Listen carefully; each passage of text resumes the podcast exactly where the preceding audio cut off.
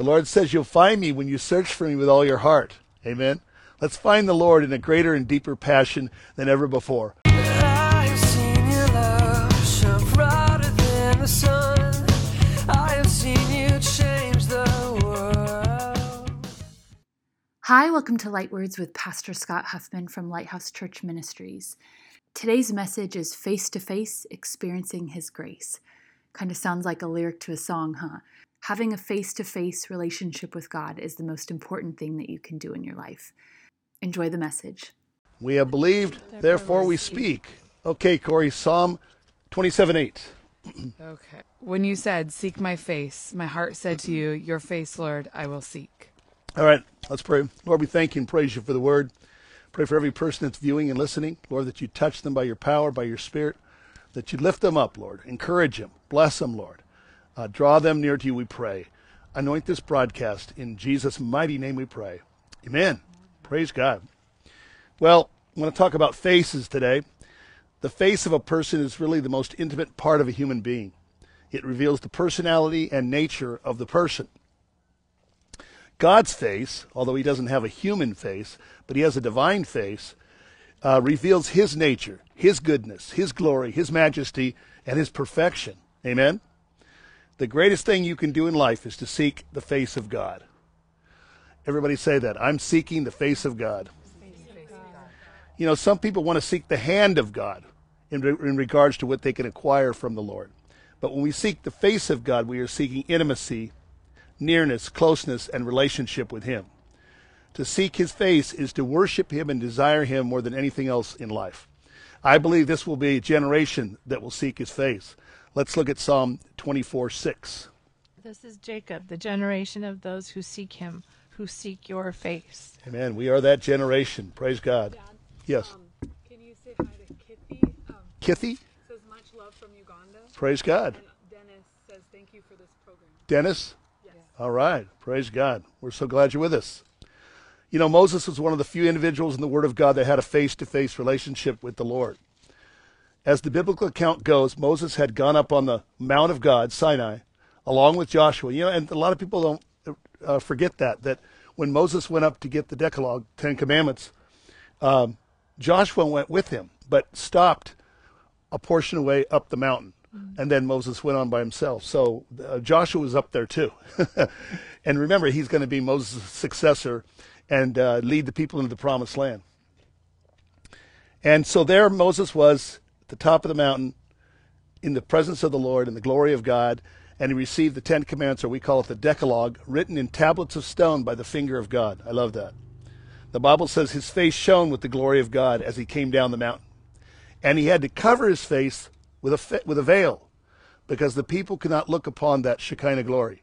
There was a separation between the people and God. And so uh, they could not look at that glory.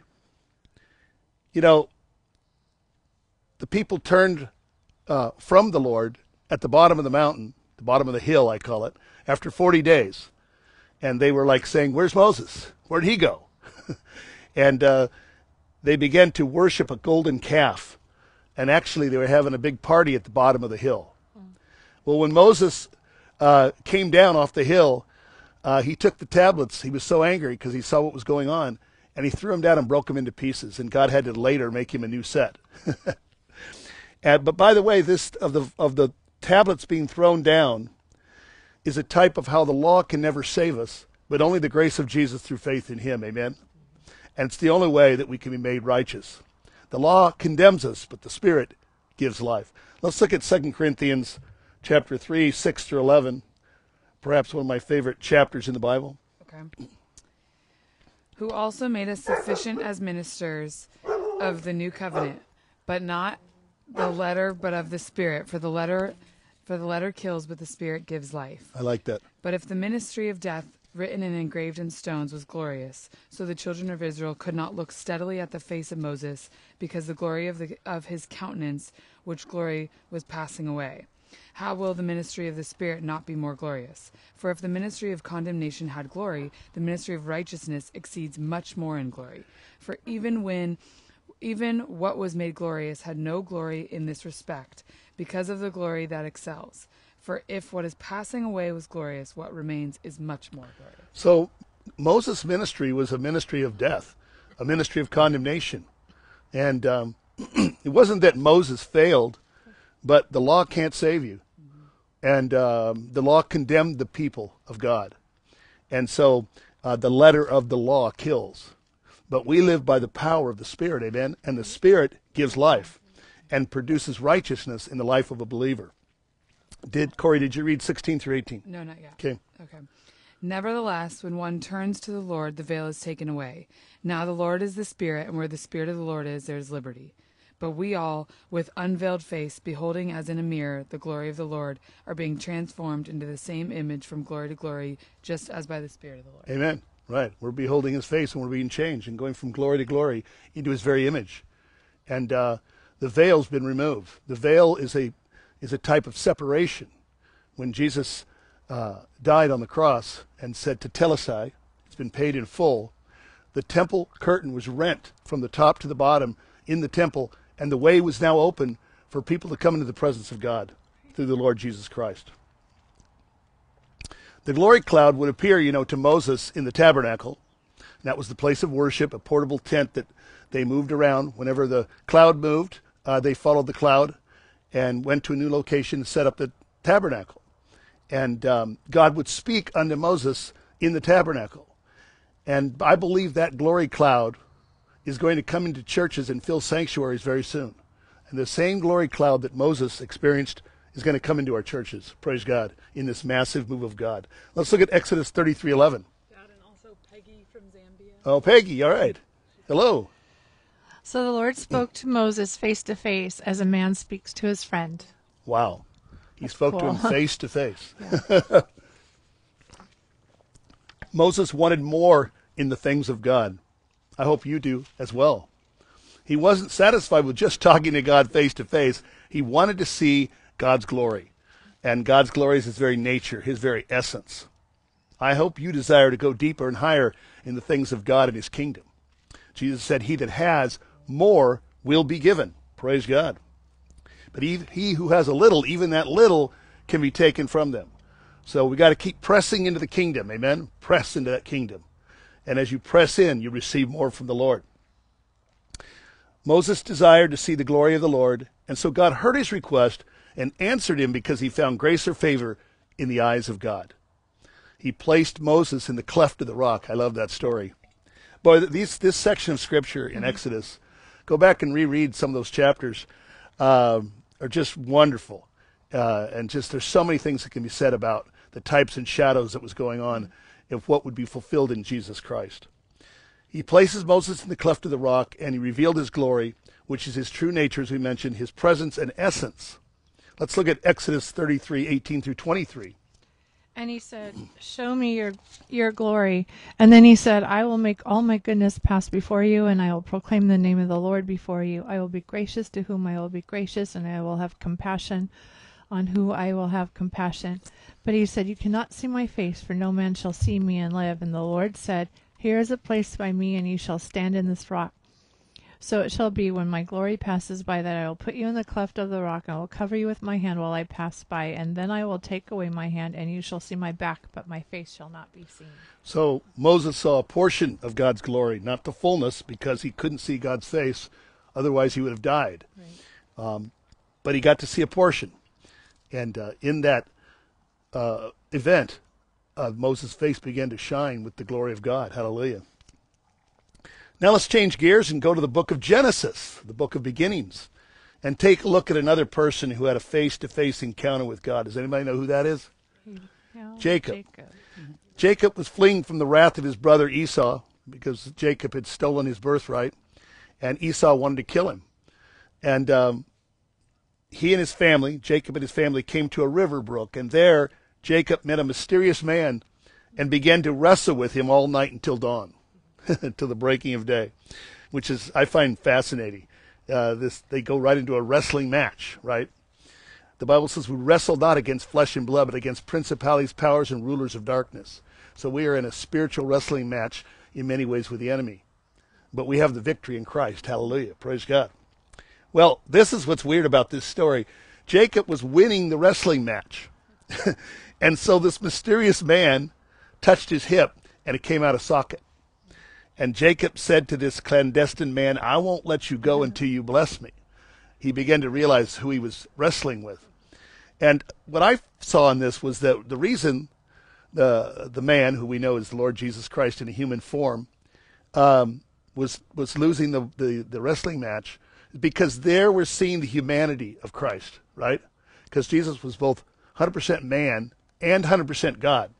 So here we see his human form as a human, but then we also see the deity of Jesus Christ by touching his hip. Pop, there it goes, and the wrestling, the rat match is over, game over, right? Um, but he blesses Jesus blesses Jacob, and changes his name to what? Israel, Prince of God. You've struggled with God, the Lord told him, and with man, and you have prevailed. Amen. And that's the good news. We prevail in Christ. We overcome in Christ. We are victorious in Jesus Christ. Let's look at Genesis 32, 29, and 30. Okay. Then Jacob asked, saying, Tell me your name, I pray. And he said, Why is that you ask about my name? And he blessed him there. So Jacob called the name of the place Peniel, for I have seen God face to face, and my life is preserved. Amen. I've seen God face to face, and my life is preserved. Wow. And Jacob was forever changed after this event. And he always walked with what? A limp. And the limp was to remind him of who he had encountered in that wrestling match, right? Uh, and he became a great prince of God. But he started out as a, um, he- yeah, deceiver. And um, he deceived a lot of people. But God changed his heart. And that's the good news. God can change our heart and turn us from away from sin unto righteousness. Praise God. Had a, a few people join. Um, Okay. Can you say hi to Amala, Amala, hello. Hey, Job. Um, and then Mike? He says great. Hi, Mike. And then also we have um, Amber and Kyle Amber, Kyle, and Emily, Emily, and we have Maggie Really? and Maggie. and Maggie. All right. Praise God. Super Bowl Sunday. Wow. It's kind of interesting. The Rams' new stadium in Los Angeles, right? SoFi. It's it's a beautiful stadium. Um, so I don't know if you're all going to watch the game. We are. well, how did I start talking about that? I don't know. But anyway, um, back to this. This is better. Let's go from here to the New Testament. And uh, here we see three of the disciples who see the face of Jesus in all his splendor, power, and majesty. And who are those three? Peter, James, and John went up on the Mount of Transfiguration, and there they behold or beheld the face of Christ in all his glory. Let's look at Matthew 17, 1 and 2. Now, after six days, Jesus took Peter, James, and John, his brother, led them up a high mountain by themselves, and he transfigured before them. His face shone like the sun, and his clothes became as white as the light. Wow. You know, John, the revelator on the Isle of Patmos, had the revelation that was given to him of the Lord Jesus. And uh, he saw an appearance of Christ just like this. His face shone like the sun, his hair was like white wool, and um, he was on fire. um, and that's the risen Christ, amen. And uh, he sits at the right hand of the Father. Praise God. Now I want to give you five ways to seek the face of God. Who wants to do that? I do. Let's make that a, a goal this year to seek the face of God. Number one, early or earnestly or diligently we seek the Lord. We love the Lord with all our mind, soul, heart, and strength. Psalm 63, 1 and 2. Okay, this is a great one. God, you are my God. Early I will seek you. My soul thirsts for you. My flesh longs for you in a dry and thirsty land where there is no water. So I have looked for you in the sanctuary to see your power and your glory. Amen. Who wrote that? David. King David, a man after God's own heart.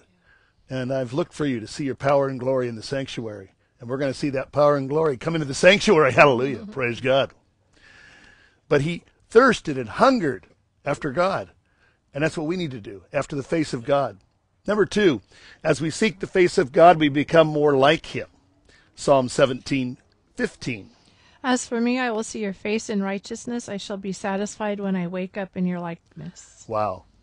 What a prayer. Yeah. I won't be satisfied until I wake up into your likeness. Hallelujah. And that's the Bible says one day we will be in the exact image of the Lord Jesus Christ. Praise God. Number three, as we seek his face, we receive his strength. That's awesome, right? Psalm 105 4. Okay. Seek the Lord and his strength. See his face evermore. Praise God. So as we see his face, we receive his strength. Those who wait upon the Lord shall renew their strength. They shall mount up with wings as eagles. They shall run and not be weary. They shall walk and not faint. I don't know if you saw the movie Chariots of Fire, uh, but uh, Eric Liddell uh, was preaching from that scripture in Isaiah. It's a great movie. Actually, was the picture of the year. Praise the Lord. We need more Christian movies like that. Number four, as we seek the face of Jesus, we receive his divine grace and favor in our life. And that's why we confess, I'm growing in favor with God with men. John 1 16 and 17. And of his fullness we have all received, and grace for grace. For the law was given through Moses, but grace and truth came through the, came through Jesus Christ. Amen. Grace upon grace. And really, grace is undeserved, unmerited favor, but it's God's favor bestowed upon you. God simply loves you and he doesn't hold anything against you. Mm-hmm. And that's the favor we have in Christ. Amen. Praise the Lord. And number five, as we seek the face of Jesus Christ, we encounter his glory and his very nature. 2 Corinthians 4 6. For it is the God who commanded light to shine out of darkness, who has shone in our hearts and to give the light of the knowledge of the glory of God in the face of Jesus Christ. in the face of Jesus Christ. Hallelujah. So keep beholding the face of Jesus. Amen. And keep seeking and you'll find. Keep asking, you'll receive. Keep knocking and the door will be open for you. Hallelujah. Praise God. Let's pray, shall we? Lord, we thank you and praise you for everyone that's been watching and listening. And now, Lord, we pray for those that don't know Christ. And uh, if you've never prayed the sinner's prayer, you've never asked Christ into your life, this is your opportunity today to receive Jesus as your personal Lord and Savior. I prayed that prayer on a balmy night in Palm Springs, California, age 14. It forever changed my life. If you pray this in a sincere fashion, uh, God will come into your life. Pray this prayer if that's you. Lord Jesus, I ask you now to come into my life. Forgive me for my sins. I repent and turn from my sins, and I turn to you. I receive your grace. I receive the forgiveness of my sins. I receive your mercy. I want to love you and worship you and follow you all the days of my life. I give you all the praise. In your name I pray, Lord Jesus. And for you believers, you're Christians, but you're not walking with God l- lately or maybe for a while. It's time to come back. It's time to get close to the Lord again. He'll receive you fully back into the fold. Um, you're always going to be a Christian, but you want to be a Christian that's near to God. So pray this prayer, Lord. Uh, say, Lord Jesus, I desire to draw near to you as you draw near to me. I want to be close again. I want to use my gifts. I want to walk with you and praise you and worship you and bless you. In your mighty name I pray. Amen. All right. Praise God. The Lord says you'll find me when you search for me with all your heart. Amen. Let's find the Lord in a greater and deeper passion than ever before. Blessings to you. Thank you for listening to Light Words with Pastor Scott Huffman from Lighthouse Church Ministries. Here are the five ways or five things we can seek the face of God. Number one, early, earnestly, and diligently. Number two, we become more like Jesus as we seek him. Number three, as we seek his face, we receive his strength. Number four, as we seek him, we receive his divine favor in our lives. And number five, we encounter his glory and very nature. Watch us live every Sunday at 10:30 a.m. Pacific Standard Time on Facebook and Instagram, lnlighthouse.org. Blessings. See you next week. Peace.